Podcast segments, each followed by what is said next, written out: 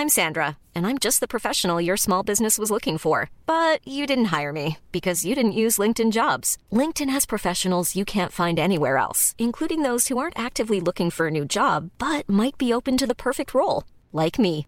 In a given month, over 70% of LinkedIn users don't visit other leading job sites. So if you're not looking on LinkedIn, you'll miss out on great candidates like Sandra. Start hiring professionals like a professional. Post your free job on linkedin.com/people today.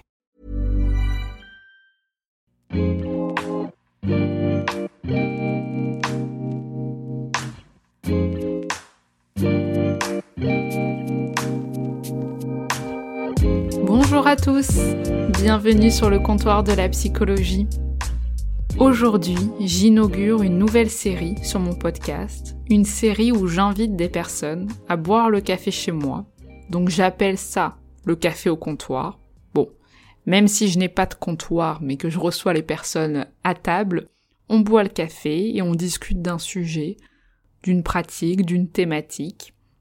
L'idée est donc de recevoir un ou une professionnelle, ou du moins quelqu'un qui a quelque chose à dire sur une pratique, sur une pensée, une technique, un concept, en lien avec la psychologie, la psychanalyse, les sciences sociales, etc.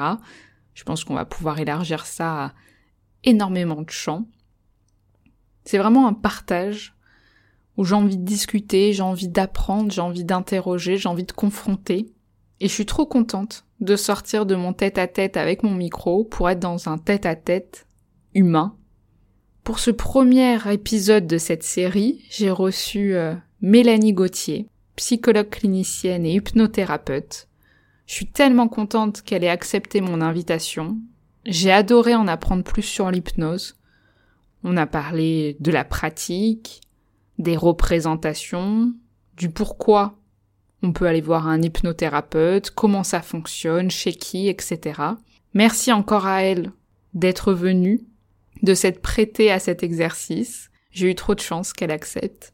Son site d'ailleurs sera dans les notes du podcast si vous voulez en savoir plus. J'espère que notre conversation va vous plaire. Et moi, je vous laisse rejoindre notre discussion qui a déjà un petit peu commencé.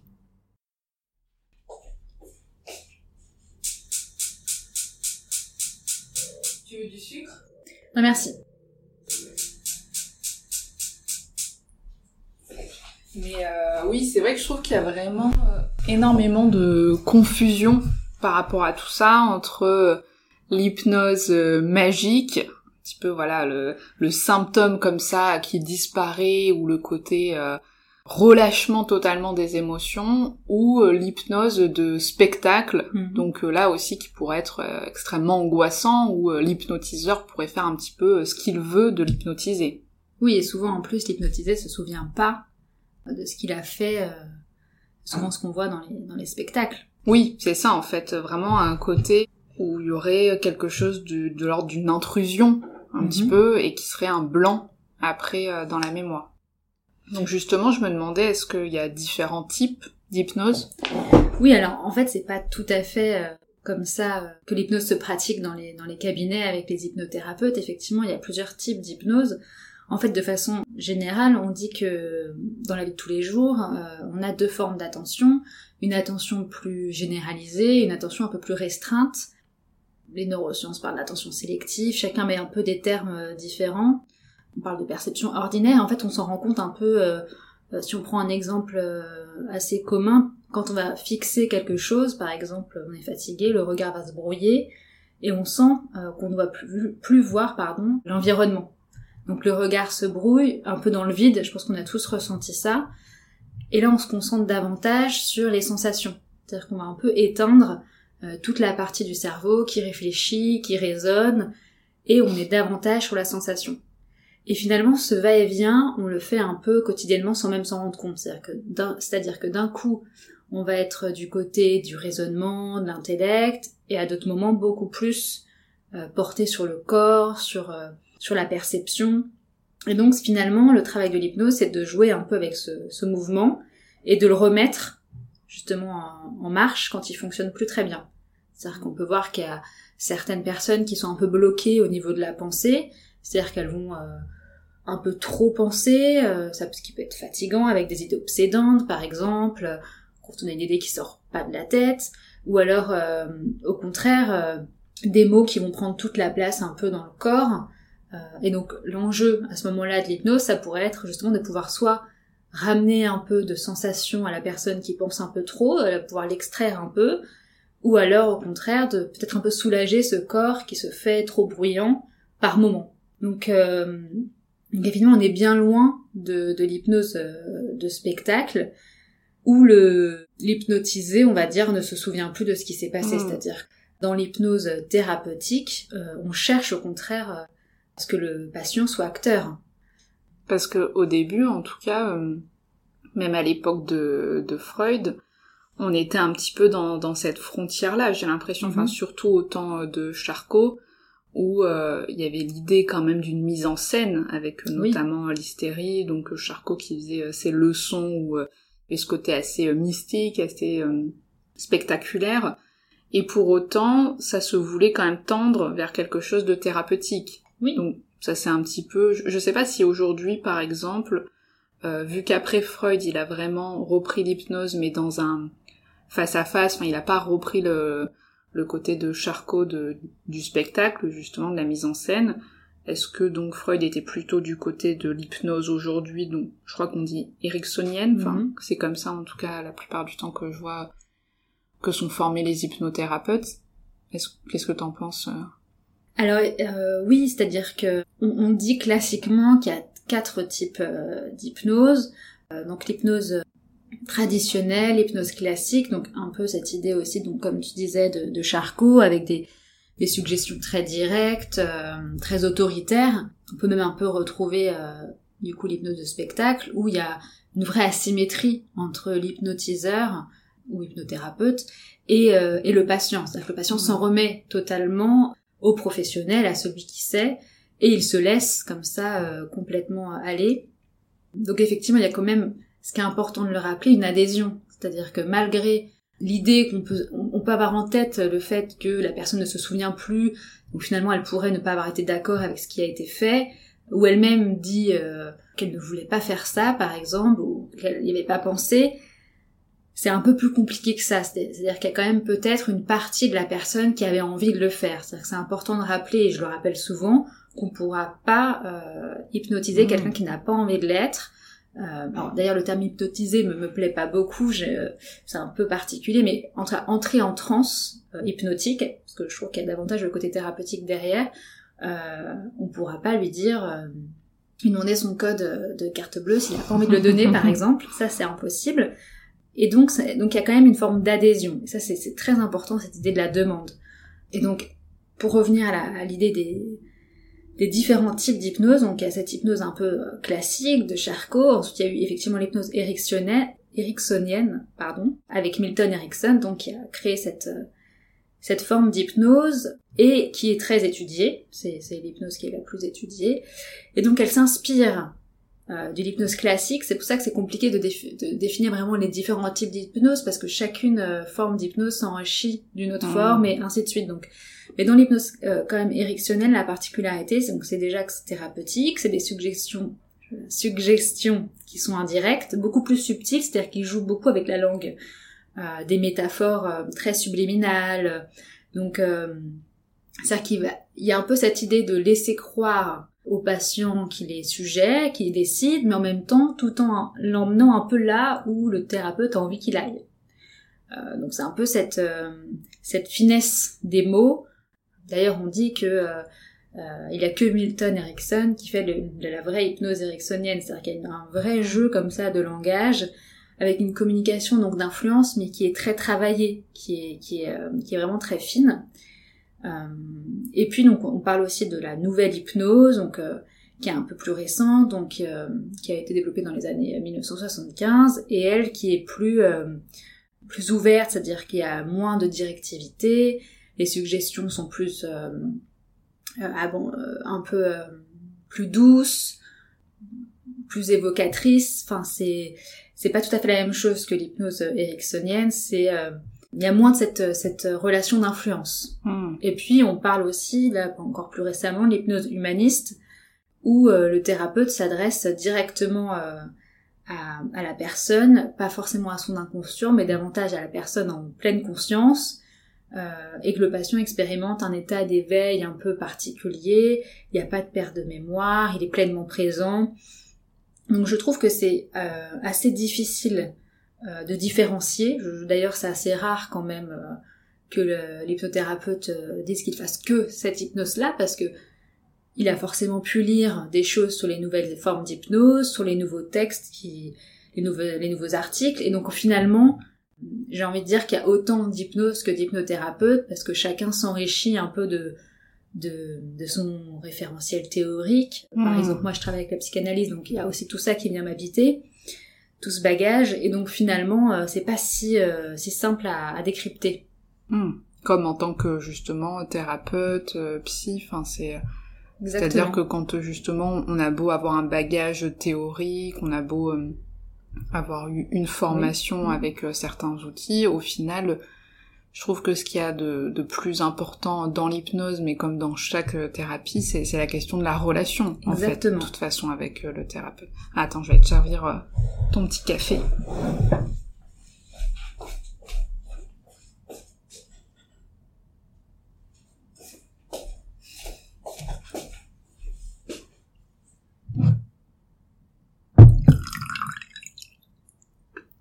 Merci. Un petit café.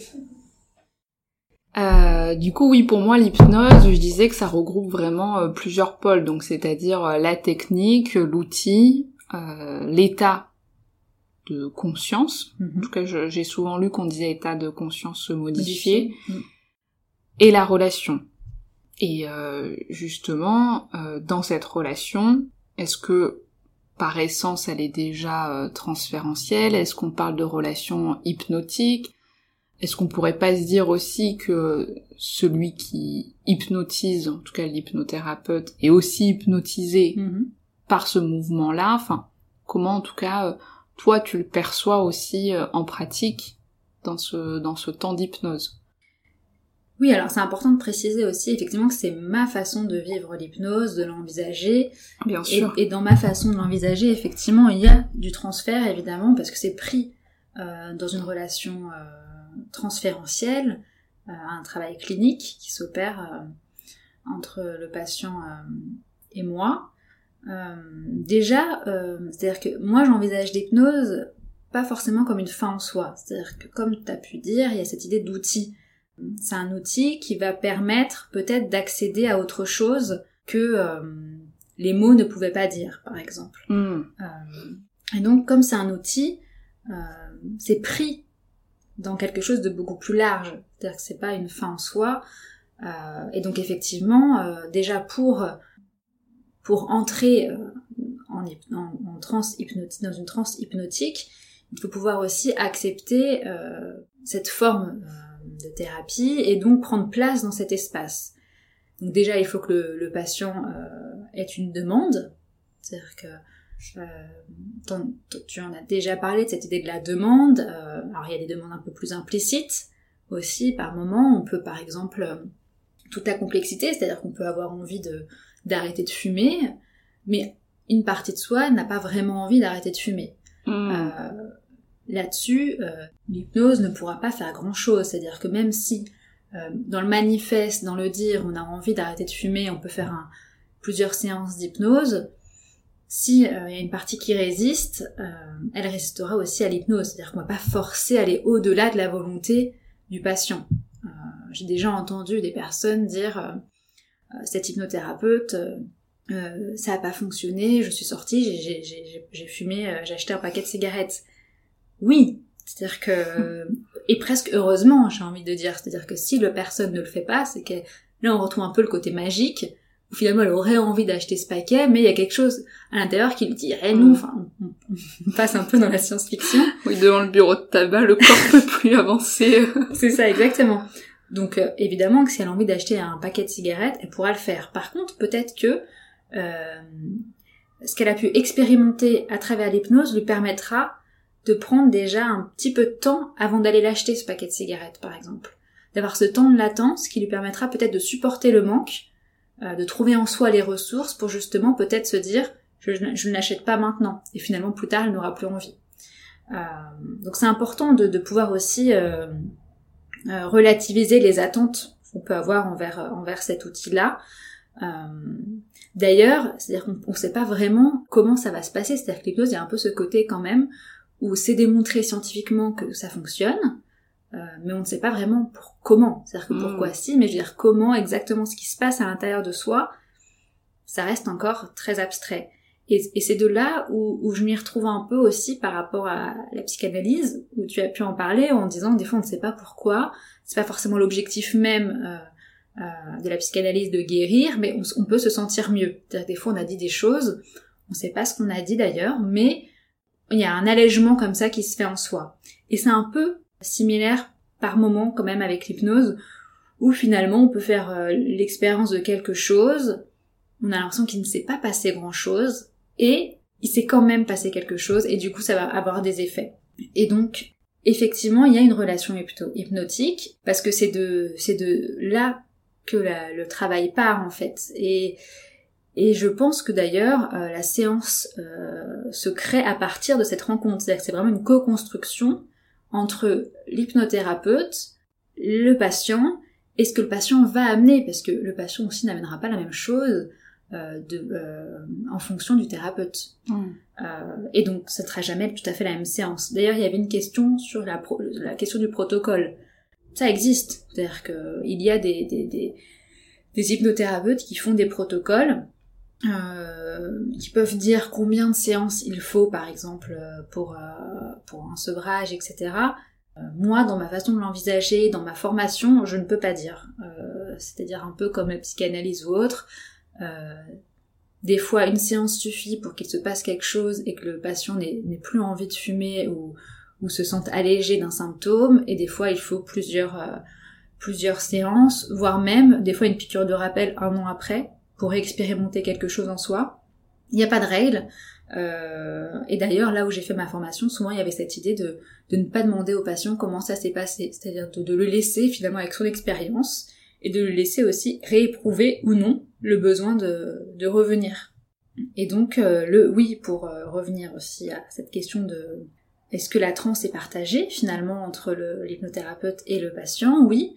Il y a un peu cette idée, comme le, nouveau-né et, la, mère euh, avec Stern, cet accordage affectif, il y a un peu ça aussi dans l'hypnose. C'est-à-dire que euh, l'hypnothérapeute doit aller là où le patient est. Et donc forcément, il est, euh, il est aussi pris dans cette transe à deux, parce que quand même, s'il est trop loin, ça ne se fait pas. Et d'ailleurs, cette idée aussi de, protocole ou autre, j'avais l'exemple, par exemple, d'un hypnothérapeute qui m'avait raconté qu'il avait fait toute une séance sur la mer, sur le bruit des vagues, euh, pour traiter un peu l'angoisse. Et le patient peut parler ou peut ne pas parler, ça dépend de, de, de la séance, du patient, du thérapeute. Et donc il était pris comme ça dans beaucoup de représentations, de métaphores. Et puis la séance s'arrête, donc le patient sort de la transe, et donc l'hypnothérapeute lui demande comment ça s'est passé, et le patient lui répond qu'en fait, euh, il a failli se noyer quand il était petit et du coup c'était pas du tout euh, là où il avait envie d'aller. Donc lui en fait il s'est fait sa propre, euh, enfin il a à peine écouté l'hypnothérapeute, ce qui arrive d'ailleurs très souvent. Hein. le patient vit son expérience aussi un peu euh, comme il a envie de la vivre. Et puis du coup il s'est créé d'autres images. Et j'ai trouvé ça, enfin ça m'a marqué cette réflexion là parce qu'effectivement d'être trop directif, d'être trop suggestif, on n'est pas forcément pertinent. Hmm. Et, et c'est là où justement le le patient a aussi un rôle à jouer, aussi pour s'approprier un peu ce qui, est dit et, en faire sien. Euh, sinon, euh, on peut pas appliquer un protocole universel alors qu'on travaille avec la singularité, euh, sinon on serait du côté du médicament, justement. Hum, bien sûr. Mais c'est vrai que c'est c'est en ça que je trouve aussi euh, l'hypnose très intéressante, c'est cette modalité en fait de rencontre. C'est-à-dire que je pense qu'en plus pour certains patients, patientes, la question d'être dans quelque chose d'actif dans le mm. discours, dans l'adresse, avec euh, fait de, de, se regarder droit dans les yeux, si en tout cas c'est dans en face à face en thérapie. Ça peut être des fois euh, très euh, inhibant, très, euh, enfin presque impossible. Et l'hypnose, elle permet quand même d'activer certains changements, certaines pensées, certaines idées, sans directement être dans cette adresse de, de deux à deux. Et je me demande d'ailleurs par rapport euh, toi aussi dans cette modalité de, rencontre, parce que c'est quand même pas la même chose, je pense, euh, pour un patient qui prend rendez-vous chez un hypnothérapeute qui est euh, psychologue aussi de sa formation initiale, ou, ou un patient qui prend rendez-vous chez un médecin qui pratique l'hypnose, je sais pas, par exemple pour se sevrer justement du tabac. Comment toi justement aussi, parce que de base tu, es psychologue clinicienne, donc c'est-à-dire que, comme on disait, l'hypnose est ton outil, mais donc ça permet aussi de proposer ce cadre différent du cadre thérapeutique avec euh, la cure euh, de parole, enfin la thérapie, etc. Et du coup, qu'est-ce qui fait aussi que tu proposeras plutôt une euh, séance d'hypnose plutôt que le début d'une thérapie, en tout cas par les mots, ou qu'est-ce qui fait que est-ce que c'est le patient aussi qui vient questionner mhm. ça? Enfin, comment toi aussi t'organises les choses entre justement relier l'hypnose, la psychologie, psychanalyse, enfin comment aussi c'est pensé dans ton cadre?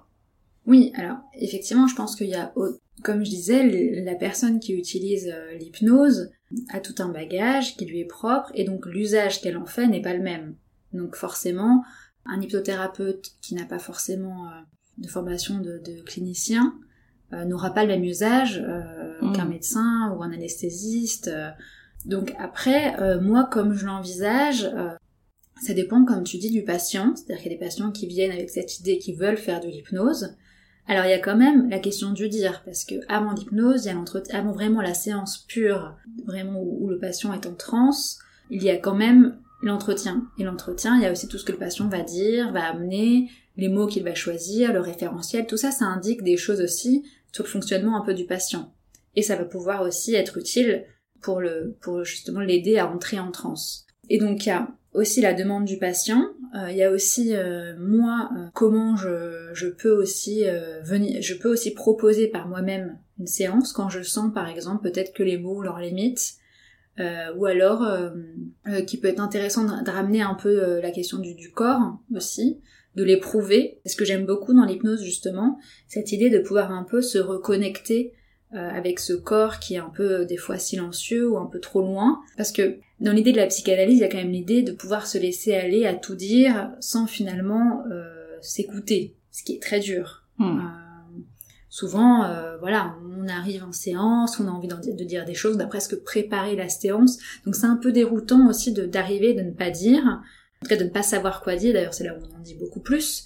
Et donc il y a un peu cette idée aussi où des fois ça peut faire permettre aux patients de faire ce pas de côté, de pouvoir un peu se laisser aller, et d'ailleurs, c'est ce qui me parle beaucoup, cette idée aussi de se laisser aller aussi dans l'hypnose, c'est-à-dire un peu à l'image du rêve, où on contrôle pas forcément ce qui vient. L'hypnose, ça peut être ça, c'est-à-dire qu'il y a des images qui peuvent venir, qui sont pas forcément celles auxquelles on s'attendait, donc ça peut être aussi euh, violent par moments, assez effractant.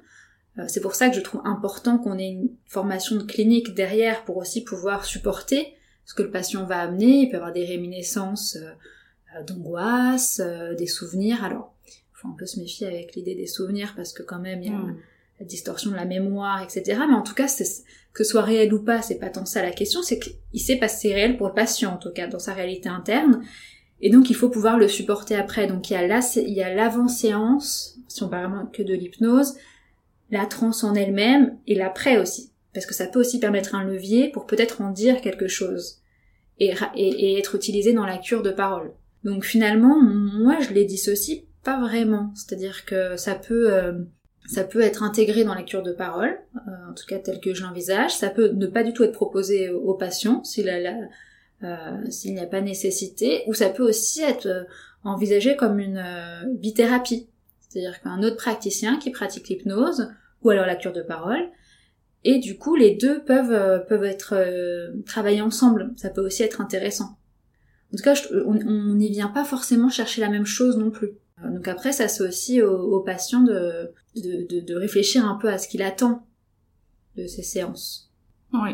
En fait, ce que je trouve assez euh, singulier aussi avec l'hypnose, c'est justement cette question du, du donné, de, de la part assez euh, active aussi euh, dans la relation thérapeutique du psychologue, enfin là qui est hypnothérapeute, qui je trouve est, est assez différente par rapport à dans un cadre face à face où la parole règne et que surtout il y a l'idée que le patient dépose quelque chose et que nous on se veut aussi dans la réception de, de ce discours, de ce qui est adressé.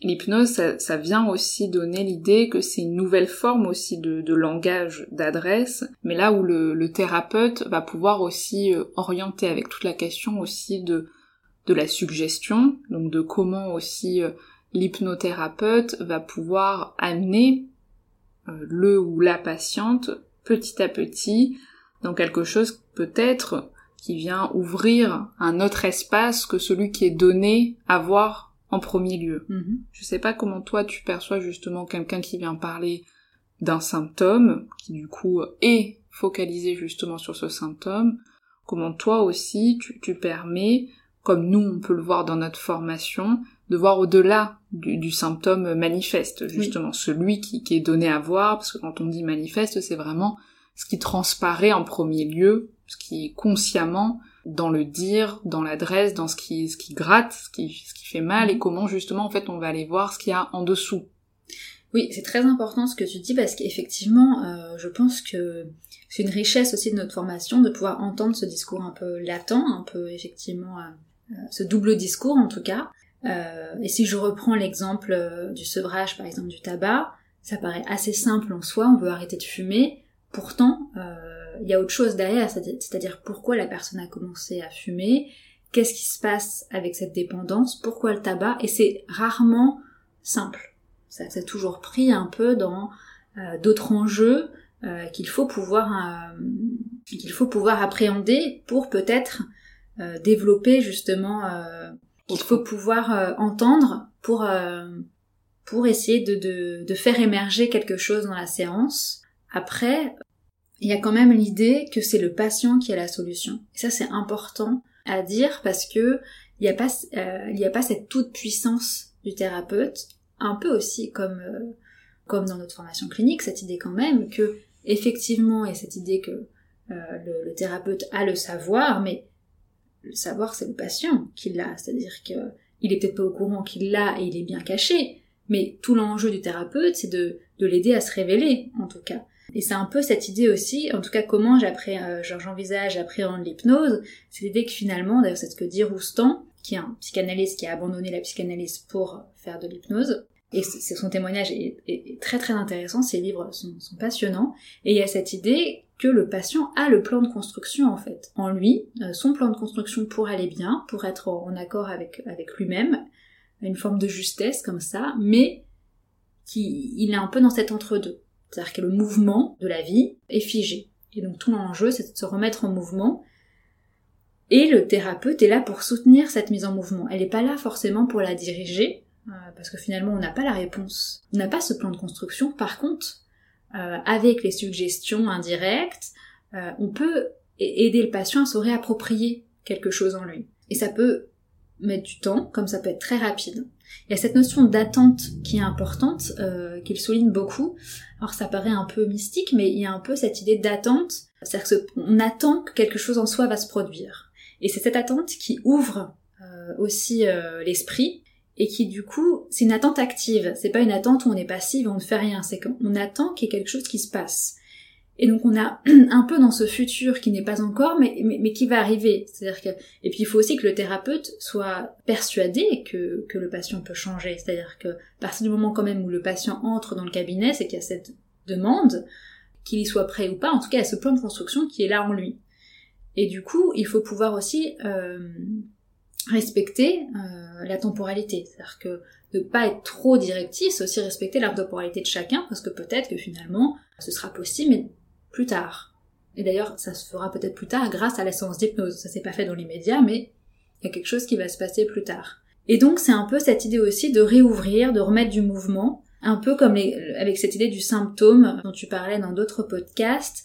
L'exemple, par exemple, de la douleur. la douleur, c'est une des indications euh, très utilisées dans l'hypnose parce que effectivement, par exemple, quelqu'un qui a très mal à l'épaule va, avoir une attention focalisée, pardon, focalisée sur cette douleur et donc, ça va prendre toute la place. Toute son économie psychique sera orientée autour de cette douleur, qui même peut-être aura des conséquences sur sa vie personnelle, familiale, voire des bénéfices secondaires. Donc il ne s'agit pas non plus peut-être d'arrêter toute douleur, de, supprimer cette douleur, mais peut-être de faire un petit peu un pas de côté et d'aller observer un peu ce qui se passe dans ce genou finalement qui est silencieux, qui ne demande rien à personne mais qui fonctionne et qui nous porte tous les jours. Et donc réouvrir, donc là on retrouve un peu cette idée de perception un peu élargie, et d'aller ressentir, observer de l'intérieur ce qui se passe avec ce genou. Et donc finalement c'est un peu de pouvoir dévier, euh, ressentir son corps autrement. Alors, ça dépend aussi après de, tout à chacun, c'est-à-dire qu'il n'y a pas de chemin euh, tout fait, il faut pouvoir le créer, le co-construire, et puis surtout, euh, peut-être que la séance suivante sera encore un autre chemin à prendre, enfin voilà, c'est une expérience, un éprouvé qui, est presque difficile aussi à mettre en mots, parce que finalement on n'est pas chez le patient, et même si nous, euh, on va donner des indications un peu indirectes, assez larges aussi, pour que le patient puisse s'y retrouver, finalement il n'y a que lui qui fait l'expérience de ce qui se passe. En tout cas, ce qui a été prouvé, c'est que lorsqu'on pense, par exemple, lorsqu'un patient en transe s'imagine en train de courir, les neurosciences ont bien vu euh, qu'il y avait des zones dans le cerveau qui euh, s'activaient, comme si, les mêmes que lorsque le patient court réellement. Donc tout en étant euh, finalement assis dans un autre cadre, il y a quand même une mise en mouvement qui se, qui se fait. Et il y a quand même cette notion de retrouver une forme d'équilibre avec soi, sachant que la vie est faite de déséquilibre. Donc c'est pour ça qu'on ne peut pas dire que c'est réglé généralement une bonne fois pour toutes. Dans la vie, on tend toujours à être en déséquilibre, ce qui n'est pas forcément négatif. Et donc à chaque fois, il faut retendre à cet équilibre qui est en mouvement et ainsi de suite. Et heureusement d'ailleurs, c'est ça la vie. Et donc l'hypnose accompagne de ce côté-là. Hmm.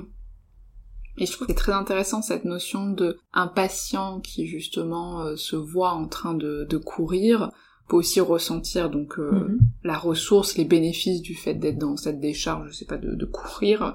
Et c'est en ça aussi que je trouve que l'hypnose vient jouer, c'est vraiment cette idée aussi d'une proposition d'un état aussi à certains moments donnés, qui est pas si éloigné que ça, je trouve, de justement une thérapie qui se base sur la parole, donc dans le face-à-face, encore une fois, avec un psychologue, parce que je trouve que dans l'hypnose, il y a quand même l'idée de se laisser aller dans une relation de, confiance quand même avec euh, l'hypnothérapeute. Exactement. Et que celui qui hypnotise, donc l'hypnothérapeute, propose aussi certaines situations en disant par exemple à ce moment-là euh, je sais pas, il y a un calme qui peut s'installer en soi, je, je sais pas exactement comment c'est dit, mais en tout cas, essaye aussi de, de dire au corps qu'il y a quelque chose qui peut se, mhm. se, relâcher, dire à la tête qu'il y a quelque chose qui peut un petit peu partir pour une proposition aussi euh, d'image, de son, de représentation. Et je trouve que ça, c'est une valeur thérapeutique très importante qu'on peut utiliser aussi en tant que, que thérapeute psychologue c'est-à-dire une proposition à certains moments donnés d'émotions, d'affects, c'est-à-dire euh, avec des patients qui peuvent peut-être raconter quelque chose et, et que le psychologue peut dire c'est ok d'une certaine façon. Là, en tout cas, ce que vous vivez, ça peut être entendu quelque part, ça peut être aussi euh, rassurant ce qui a pu se passer euh, dans telle situation. Ou à l'inverse, des fois, peut-être que un ou une patiente peut raconter une situation avec beaucoup de colère ou quelque mhm. chose comme ça, et donc en tant que psy de pouvoir dire bah peut-être aussi que là ça a dû être angoissant aussi cette situation, on voit à quel point la personne peut s'en saisir aussi pour vivre cette émotion et donc dans le côté aussi euh, ressources, donc induire aussi le fait par les mots, par le regard, les gestes, donc euh, ce qu'on amène à la personne, l'idée d'une réassurance que, ça va aller, et, est ce que ça peut provoquer aussi euh, chez la personne comme un état interne qui va pouvoir euh, s'installer. Donc c'est vrai que dans, ce que tu dis aussi, c'est j'imagine que pour une situation justement de, sevrage ou de stress, parce que certains peuvent venir aussi demander une, une séance d'hypnose, je sais pas, avant un examen, enfin mm-hmm. pour, pour se préparer aussi, c'est-à-dire de, de proposer qu'à ce moment-là, ce, cette situation-là va pouvoir être ok, va pouvoir être vécu avec une forme de, de légèreté et qu'on va pouvoir en fait se rassurer et donc se donner les outils pour qu'après peut-être aussi le ou la patiente puisse être dans un état peut-être d'auto-hypnose aussi avant l'examen, si on continue avec cet exemple-là, de se dire qu'en fait il y a déjà en lui des ressources une façon de se sécuriser, ce qu'il a pu expérimenter avec l'hypnothérapeute, qu'il va pouvoir réutiliser avant. Exactement. Et puis c'est important ce que tu dis parce que Effectivement, cette question, par exemple, de l'examen, c'est un exemple intéressant. Il y a beaucoup de façons de, de, de, de traiter la peur de l'examen chez toi, par exemple, n'est pas la même que chez mm. moi. Et du coup, le, discours qui va accompagner cette demande, euh, finalement l'angoisse euh, de l'examen, qui, qui, peut être assez partagée, n'est pas du tout similaire. Et ça va être peut-être pour, euh, pour un patient de justement le mettre en situation d'examen lors de la séance d'hypnose, qu'il puisse expérimenter peut-être le temps, cette angoisse, la vivre, et finalement la faire sienne, l'accepter, effectivement, que, comme tu dis, c'est ok, on est angoissé pour un examen, en même temps, c'est un peu rassurant aussi d'être angoissé, hmm. c'est-à-dire qu'on a envie de le réussir et qu'il compte.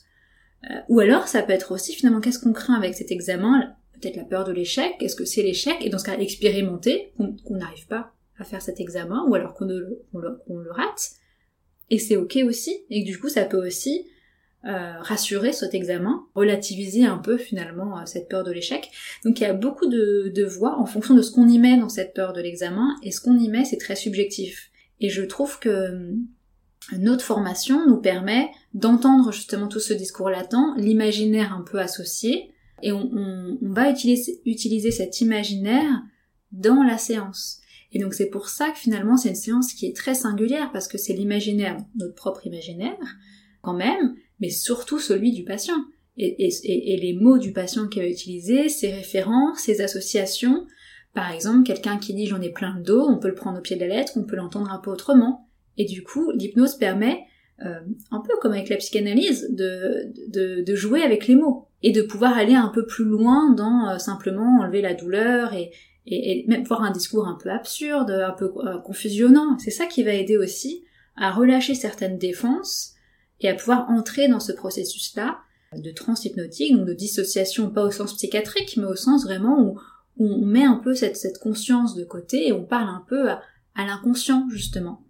Et effectivement, l'auto-hypnose, c'est très important, parce que l'idée, c'est pas de créer une relation de dépendance entre l'hypnothérapeute et le patient. D'ailleurs, il y a beaucoup de personnes qui regardent des vidéos euh, sur YouTube où il y a des hypnothérapeutes qui font des séances qui sont super et du coup qui s'en servent pour traiter les insomnies et qui peuvent après par la insomnie ou autre d'ailleurs, mais qui peuvent par la suite réutiliser à d'autres moments.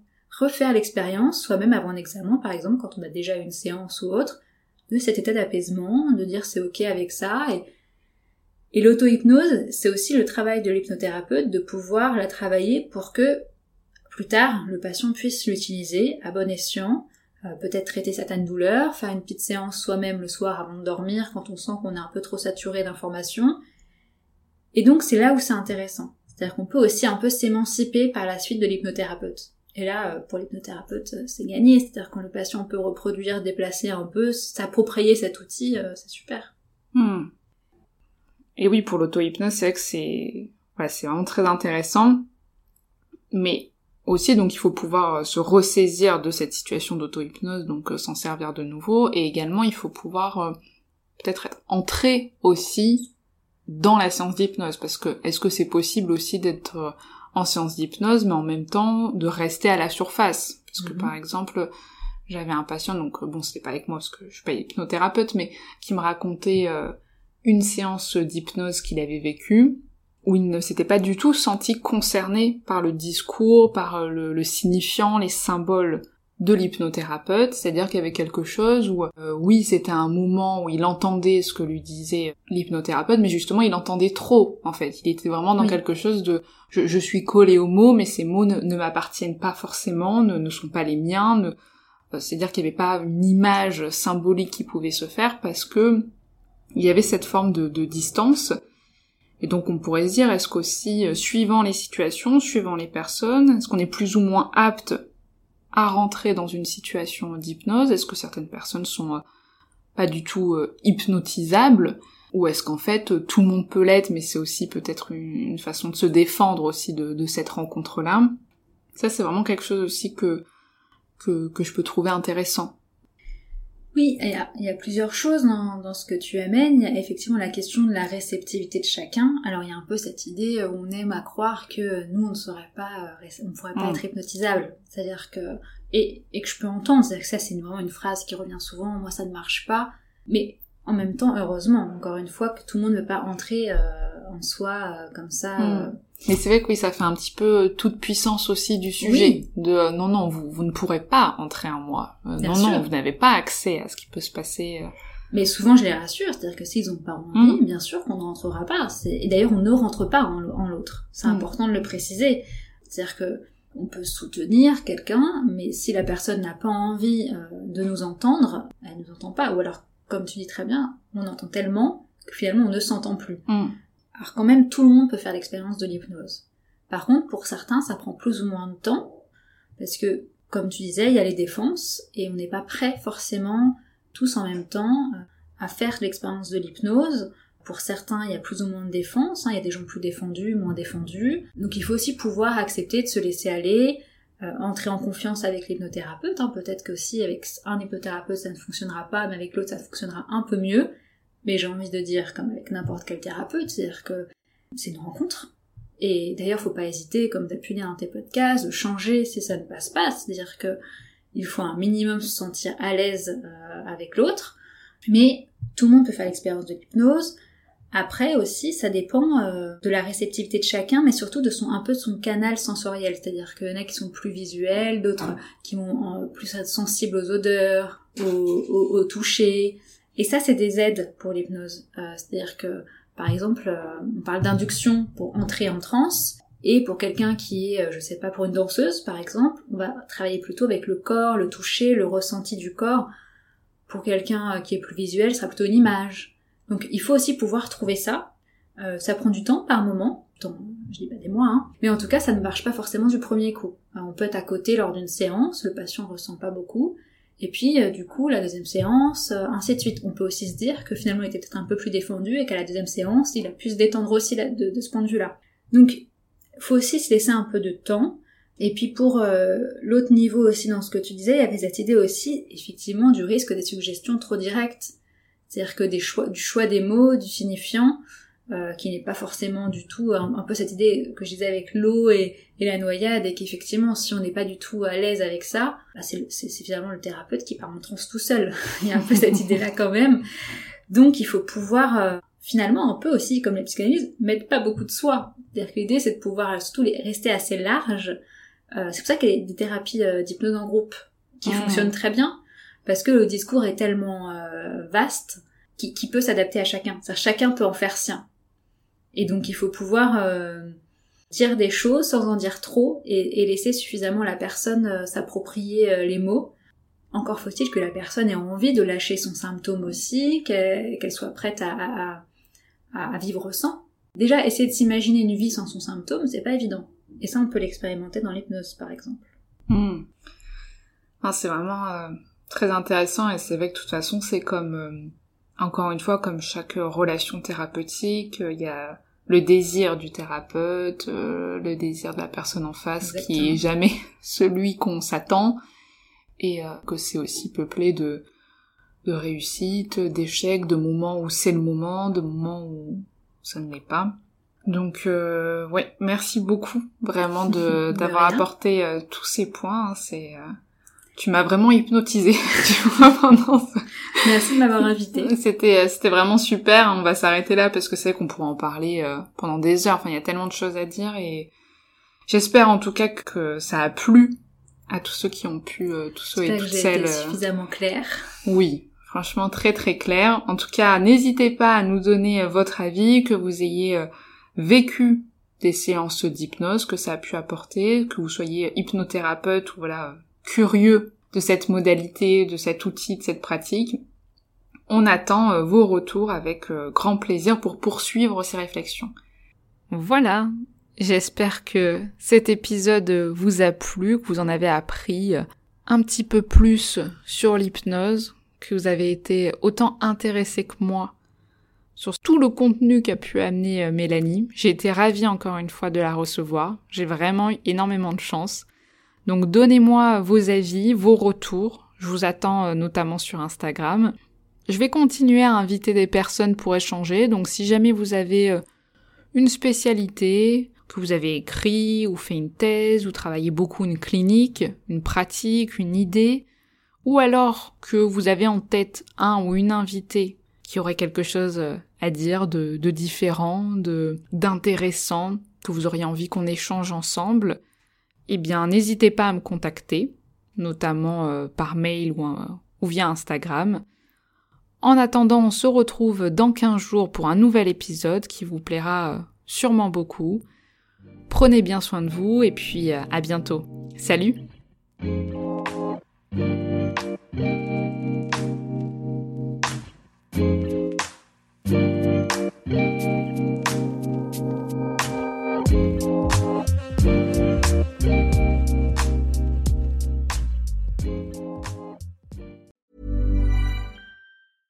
Mom deserves the best, and there's no better place to shop for Mother's Day than Whole Foods Market. They're your destination for unbeatable savings, from premium gifts to show-stopping flowers and irresistible desserts. Start by saving 33% with Prime on all body care and candles. Then get a 15-stem bunch of tulips for just $9.99 each with Prime. Round out Mom's menu with festive rosé, irresistible berry chantilly cake, and more special treats. Come celebrate Mother's Day at Whole Foods Market. When you make decisions for your company, you look for the no-brainers. And if you have a lot of mailing to do, stamps.com is the ultimate no-brainer. It streamlines your processes to make your business more efficient, which makes you less busy. Mail checks, invoices, legal documents, and everything you need to keep your business running with stamps.com.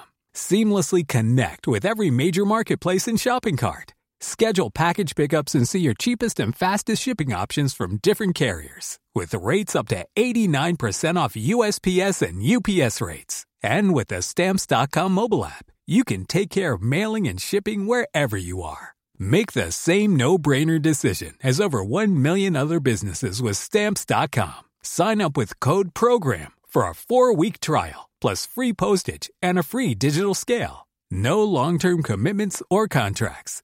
That's stamps.com. Code program.